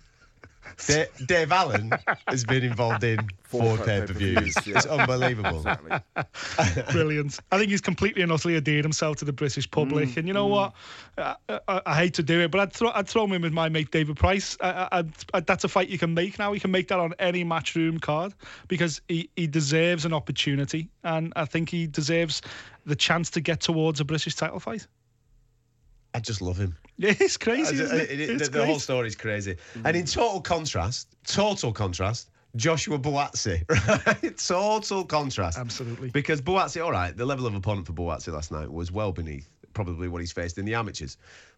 But you've still got to deal with what's in front of you. And Buatsi, we said this last night, didn't we, Gareth? There's something so endearing. He transcends the sport. He's such a lovely fella. There's so many stories we could sit here and talk about Buatsi as the man and what he gets up to uh, in his general day-to-day life. But when the bell goes, the switch goes, man, and he Yeah. is just something else. We're massive fans of this kid, and although we were talking earlier on about Conor Benn and maybe his journey might be limited, might not, but he might be limited. We genuinely think that Buatsi could go all the way, don't we? Well, I mean, Eddie Hearn obviously is his promoter and is saying he's one of the best prospects in world boxing, and and you can make a case for that. Um, you know, but he's got such presence of mind, Joshua. I mean, it was another great victory for him in a way last night. I didn't want to mess around against Andre Pokumeiko, um, the, the the Latvian. uh, It was Latvian, I think, uh, from memory. But you know, he he got caught a couple of times as well. He was kind of reckless last night, but. But you I know, enjoyed that. That was the best thing about it. I was just going to say the best thing about this performance is he, He went in care. there and he was like, "I'm going to take one, but I'm going to land three. Yeah. And that's I thought, well, if you're gonna if you're gonna fight Latvian imports on big shows like this, and, and, you know, I think you've been crazy to bet anything but a Buatsi knockout here. You're gonna have to do it in, in an entertaining fashion, and I think he did it in entertaining fashion. But also the rest of the light heavyweights, and it's a buzzing division in Yeah, the UK yeah. alone. The light heavyweight division is absolutely fresh with loads of new faces. I think a lot of them might have thought, well, if you fight like that against me, and that's what he wants.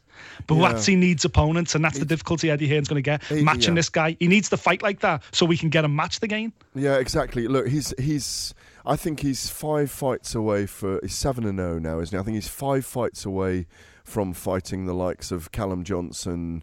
Um, maybe not so Frank Buglioni. I think we'll see him fight Frank around his eighth, ninth, tenth fight. It could be soon. Yeah. Um, but uh, you know, forget matching him with Anthony Yarde for now. I mean, they, it'd be great if they could both win world titles first. Yeah. Um, because that's a big fight. It's a big kind of South and North London fight again. It's another Whyte against Joshua. But one of the things I liked about him last night, and, and we had a little grin when he was being interviewed by Don McGuinness, was that um, you know he said I, I, I wanted to get the fight over with because I wanted to come and listen to the Talk Sport broadcast. Yeah, yeah, He's yeah. become a friend of the show. He knows the He's score. got he knows the score, but also you listen to that story Eddie Hearn told about him that he was very busy the other day and he stopped to look after a homeless man. Took him for dinner. He And took the homeless guy for dinner. Exactly, and you know that's what I love about Joshua. And he he went into the corner of Pokumeiko after he'd hurt him, and he was straight over They genuflected. He was on his knee, and I said to you at the time, I bet he's saying a prayer for him right now. Mm. And he and he did. He, he he concurred with that. That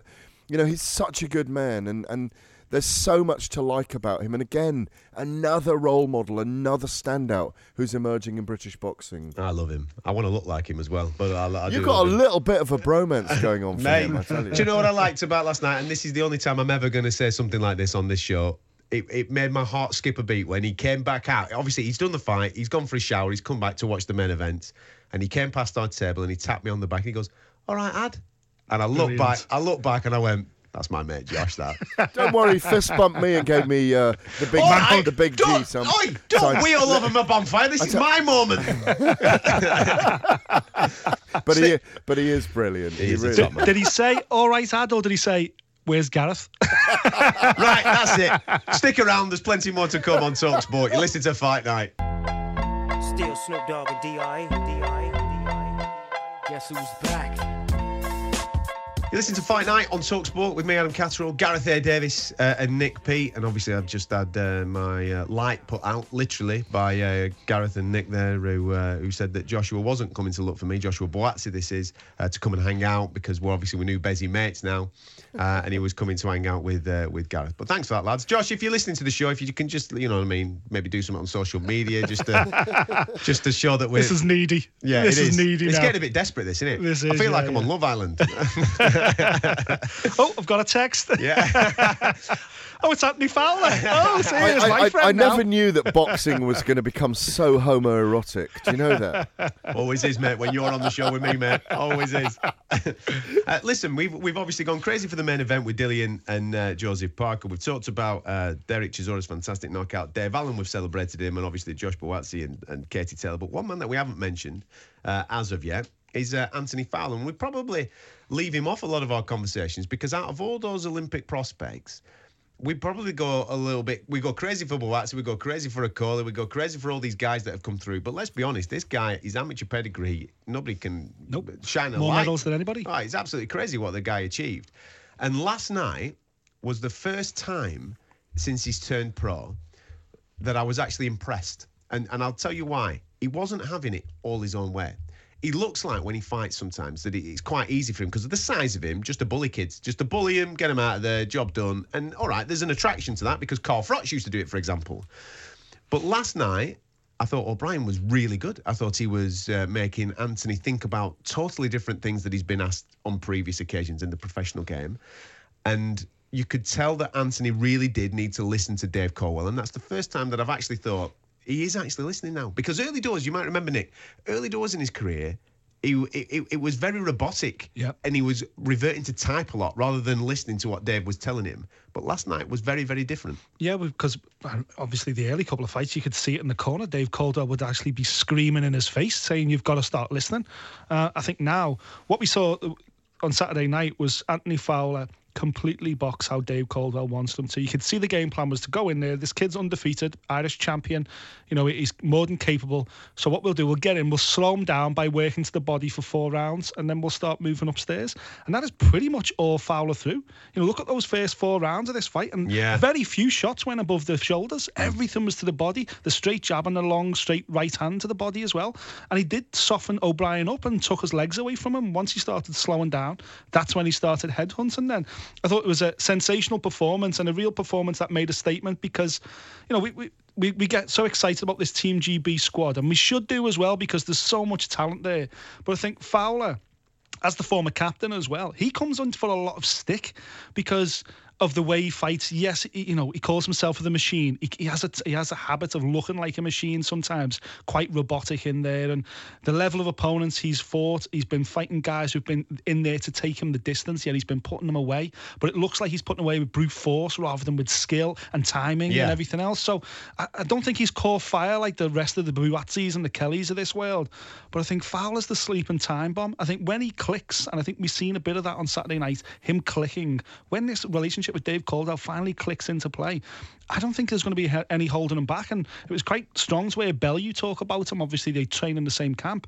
Bellew was saying this will be the most, when Fowler's ready, he will be the most entertaining fighter Liverpool's ever produced. I thought that was a massive statement. Mm. It's going to be interesting to see the development now of Anthony Fowler because, uh, like I just said uh, a moment or two ago, I, I I didn't know where he was at last night. He, he answered a few questions for me, and now I'm reinvested into the Anthony Fowler journey. I don't know where you're at on on him, Gareth. Well, I think Craig O'Brien, if you, you listen to Pascal Collins, his, his trainer, the brother of Steve Collins, of course, um, they really do think Craig will become something. As you say, he was undefeated Irish champion. He's a very much a, a boxer, but a very tough guy. And I think we saw for certainly, you know, three or four rounds that that this was a guy that was going to create different issues for Anthony, who He was very good for four rounds, O'Brien. He was yeah, he very was. good. No, he was, and and and what you know, and also it, some of his counters were very good, and it Yeah. was nice to see to see Fowler. I don't mean to see him get hit, but it was Nice nice, to see him in a fight. Exactly, Mhm. and and I, I think very highly of him.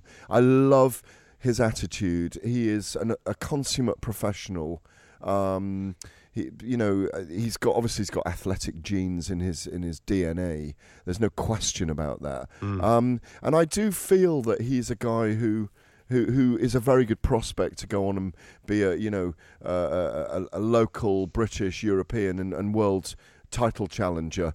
Um, you know, you but you look at the the, the, the kind of guys coming up in the world now. You look at the 21 year old Jaime Munguia who beat Mm. Liam um, Liam Smith last weekend or the weekend before last in in uh, in America in the Hard Rock uh, Hotel and Cafe. I mean. You, you, you see the kind of people he's going to have to be up against: Jarrett Hurd, Jermell Charlo, Erislandy Lara, Mm. Yeah, um, Cal kids. Brook, even Kell Brook. You know, some of these guys. You know, um, he's a he's Will those guys be around in 10 fights, though, Gareth? You know, um, because I, I, Munguia will. Munguia, Def- Mun- obviously. Munguia will. Um, and I, you know, down the line, he's got to be targeting people like him. What I like about Anthony is he's a man of physicality. I like to see him using his jab more. He Hmm. throws. He wants to throw to the body hard. He he's very. He's very scything with a lot of his punches. I'd like to see him because he's quite tall and rangy. I'd like to see him come in and out a bit more and use a bit more footwork. I know he likes to mm. let his hands go, so he plants. Well, that's that's I'd been like his problem, hasn't it? movement. That's know? been his problem a little bit. Every shot seems to he wants to, it to be a spiteful shot. He wants to try and take your head off. Um, and he's learning that every shot doesn't have to be like that. To be fair, that's one of the big attractions that I had with Carl Froch. When I Yeah, used to watch Carl Froch, it was because he was aggressive and it, it, it, it, he, he wanted to do you every single shot. very similar kind of positional stances those 2 Mm-hmm. actually Mm. and, and and and you're right um, ob- obviously Dave knows knows Carl really well they could really take a leaf out of the Froch book and have a look because I think I- I've never seen Anthony rocked. I'm not sure if he's ever been down or whether he was down in the amateurs. But he's got that kind of sturdiness. When you're physically next to him he's a very sturdy strong looking man you know D- Don't forget, this is a guy that in the amateurs, it was him and Callum Smith were neck and neck competing for the for the GB number one spot. They fought he together one time, and it was so close. But th- look at them now as pros. You know, this guy's making like middleweight. Callum Smith is a huge super middleweight. He's a freak, two, Nick. two weight divisions apart. Anthony Fowler's an absolute machine. I think right now he's talking about fights with Scott Fitzgerald, another G- former GP That- guy. that would be a He's looking at a fight, fight. with Ted Cheeseman, Mm. and he's not said it yet because of where he's from, and he wouldn't. But there's an, inevitably a massive fight with James Metcalf, Shea Neary's son, down the line as well. Th- There's there's some great domestic level opposition that Anthony Fowler's got to learn and come past before we even start talking about the likes of Kell Brook and the international stage. Nick's And that can putting only go Liverpool good for him. cards again together. I Yeah, see. absolutely. Yeah. Always he wants another fight at the uh, at the Echo Arena. Ah, brilliant. I tell you what, the Fitzgerald fight because I, I'm a Great fight. I love that kid. I think Yeah. he's good, and I just think he needs a platform as well to really kick on. Uh, the Scott Fitzgerald, Preston lad, isn't he? Yep. He's uh, from up my neck of the woods. So I'll take him. You take Fowler, and we'll uh, we'll have. We'll meet in the middle. Well, we can't do a, an Eddie Hearn or a, a, a, a, um, a Duco events type of bet where it's twenty grand because I'm, I'm we're not Talk Sport don't pay that type of money, but I could do. We might stretch to two quid. I can do two, two fifty. Something like that, anyway, mate. Um, yeah, the, um, Anthony Fowler there. I'm definitely reinvested. It'd be interesting to know what uh, fight fans last night uh, thought of his performance. Do get in contact with me on social media at Adam Catterall. Do stick with us. It's fight night on Talk Sport. Plenty more to get through from the world of boxing. Touching touching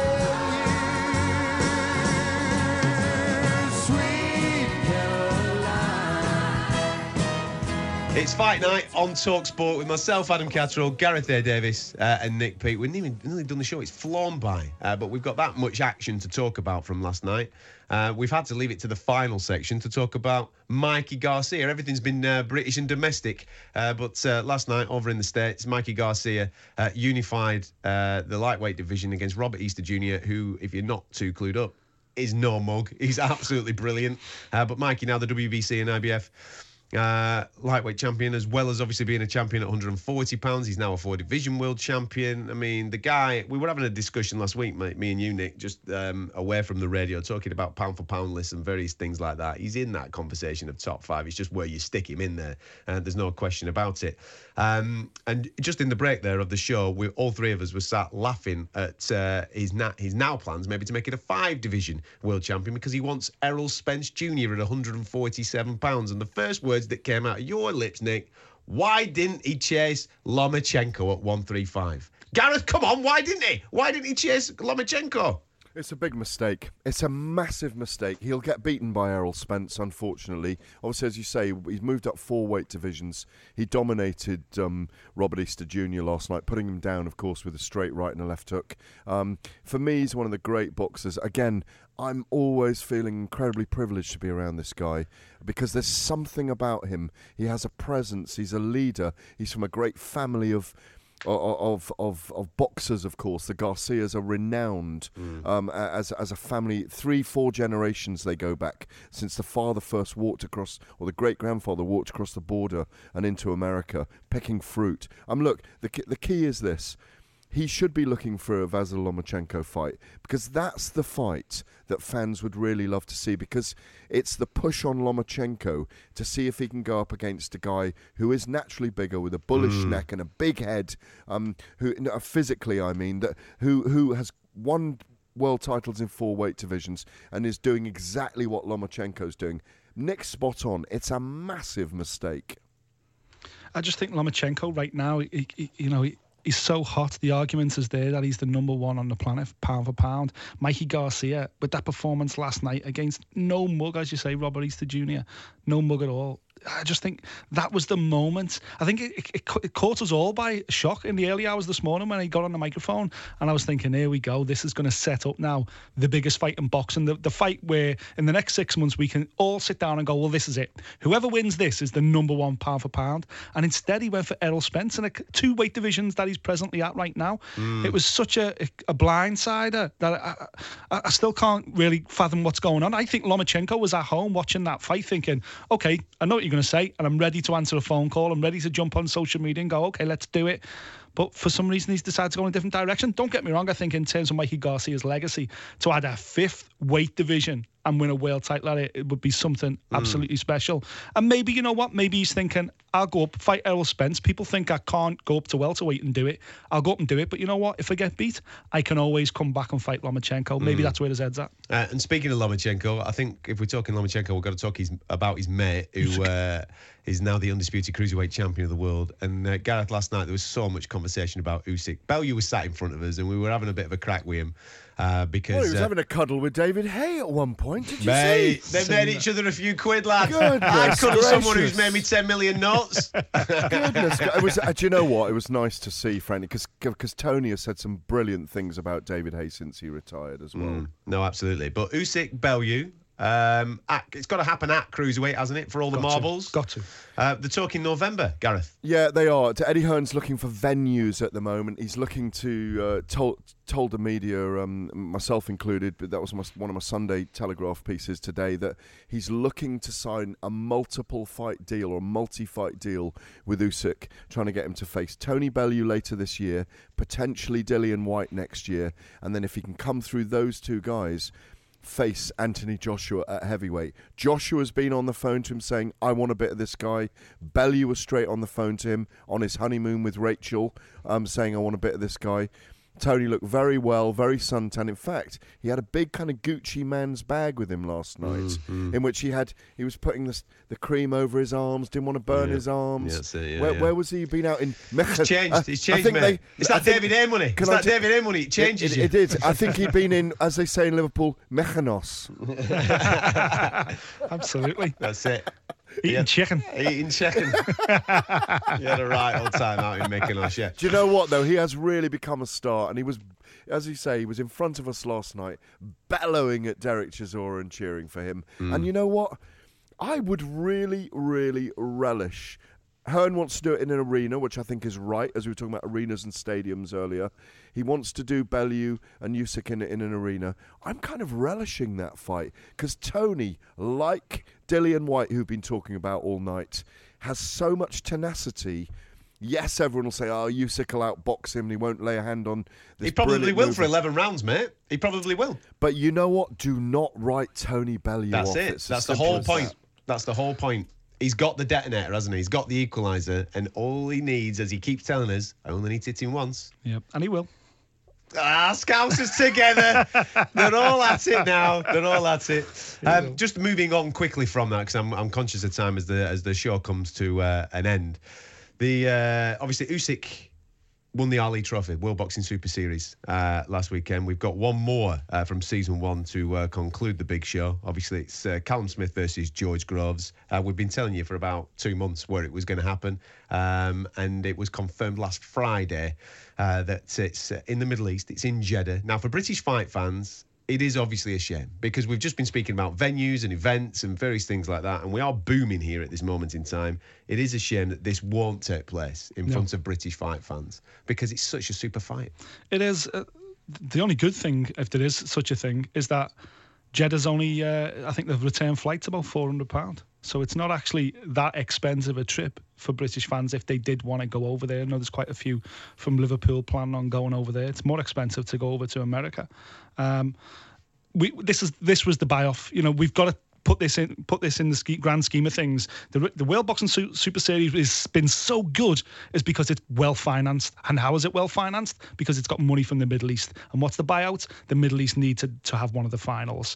It was talking originally it was going to be the cruiserweight Yeah, final. yeah. Then when Grove was pulled out, obviously the issue with the injury it pushed it back. It ended up being Grove Smith going over to the Middle East. If this is the price we've got to pay for the two tournament brackets that we've just had, I'm kind of cool with that. I wish it was in Liverpool, of course, or in Manchester, or even the O2 Arena, but I'm quite cool with it. As long as it's happening and as long as it's these two, then I want to see it. I can't wait for it. Are you going to be all right in uh, in Jeddah, Gareth? You know what I mean. Uh, I know what you like to get up to of a, of a night, and they've got very strict rules in Jeddah, pal. You might be uh, you might be getting yourself arrested. I think I might stick to the studio for that night. um, but, but look, I mean, look, it's like you say, it is disappointing. It is on a Friday. I hasten to add, it's um, it's a, it's the twenty eighth of September. It's a Friday, not a Saturday. Yeah. Saturday, sun, Saturday, and being a religious day, of course, out there. Look, um, it's an unusual place. Uh, there isn't a lot of great sporting activity going on in there, but you know, like you say, the the Comosa AG had a um, had a deal with with their, some of their Middle Eastern backers. Um, you know, I, I, the, the more time goes on, the longer that um, George Groves has been out, the more opportunity I think there is for Callum Smith in this fight. Um, you fancied him from the start when he did Mm. when we did our Talksport TV show, um, Adam, and I think Nick fancies Callum because he's a Liverpudlian. Yeah. Um, and, but the the great thing is, if Callum wins this, there's a great, there's another great all Liverpool fight to be had between Rocky Fielding and Callum Smith that unifies both the regular and super WBA super middleweight belts. I, I know that they may have grander plans for Callum, that I who I think is going to become the best of the four boxing brothers from Liverpool, the Smith brothers. Um, but thank God it's finally been announced. I think. I'd have preferred it in early October in the UK. I think we all would have, because September is proving such a busy month for boxing. Amir Khan on September the 8th, G- Ken- Gennady Golovkin and Canelo Alvarez on the 15th, Joshua in Las Vegas, Joshua and Povetkin uh, on the 22nd at Wembley. Then we, we move to the 28th and um, Smith and Groves. I mean, gents. This is an incredible time. It's all right, off isn't it? It's quite- it's all right. charts. Yeah. What a month. I'm going on holiday in September. no, you're not. We need you here. And I tell you what, can I just say this? Um, I, I've got to say this because it was brilliant of the fans last night. Not only did we enjoy the broadcast so much, Adam, with Don McGuinness, with Glenn Rawling, uh, um, uh, with Glenn uh, McCrory and John Rawling, but there were so many brilliant comments from the Talksport listeners last night on social media, and mm. it is so encouraging for us because we put heart and soul into this. And those comments, we don't mind the criticism, we don't mind the trolls. I do. I I don't. do. I don't. I Leave don't. alone. I, I, but but people were brilliant with us last night, and we will continue to deliver that for the for the listeners on Talksport because we love this sport. Absolutely. And the World Boxing Super Series uh, final between George Groves and Callum Smith uh, will be live and exclusive on Talksport. So do come and join us for that. It'll be an absolute cracking night because let's be honest, I know that, okay, we would have loved it in the UK and to have been there ringside and with all the fans around us and all that type of stuff. But every single main event in the World Boxing Super Series, cruiserweight, super middleweight, has lived up to its billing. They've Yep. all been absolutely sensational for all different reasons. I mean, last week we thought we were going to get a gun show between Usyk and, uh, and Gassiev. But we didn't. We got an absolute masterclass of a geezer floating like a butterfly and stinging like a bee, to quote uh, the phrase of the greatest of all time.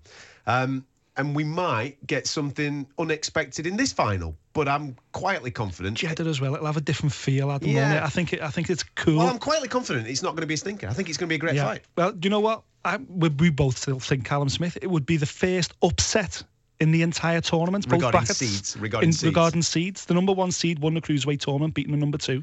And in this one, we've got the number one seed, George Groves, against Callum Smith, who's the You- number two. you we could get our first upset of the tournament in the very, very last fight of the entire tournament. Very quickly from me, gents, because I know we're running out of time. The the one thing I do fear for George Groves in this contest is that once you've dislocated your shoulder, I agree. it can happen any time. And you know what Joe Gallagher will be telling Callum? Target that Rough him up. shoulder as soon as the bell goes. Absolutely. Start hitting him on that left shoulder. That's what he'll do. I agree. I agree, and it's good. That's an, another interesting caveat to that fight. 28th of September. Make sure you're with us for that. Uh, we've got lots to talk about uh, next week. Gareth's actually in the big boy seat next week. He's in charge next week. I'm having a week. I'm having a week. I'll try and do my best. do my accent, lads, and then they don't. I can do your bloody accent easily. No problem at all. I'll be pre- pretending I'm having pies and pea beforehand. and cups, cups of tea in the break and a little pint of lager afterwards. My, I'm, I'm not having any of that Northern California trash down my throat. and on that note, I'll bid you farewell and see you in a couple of weeks. This has been Fight Night on Talksport.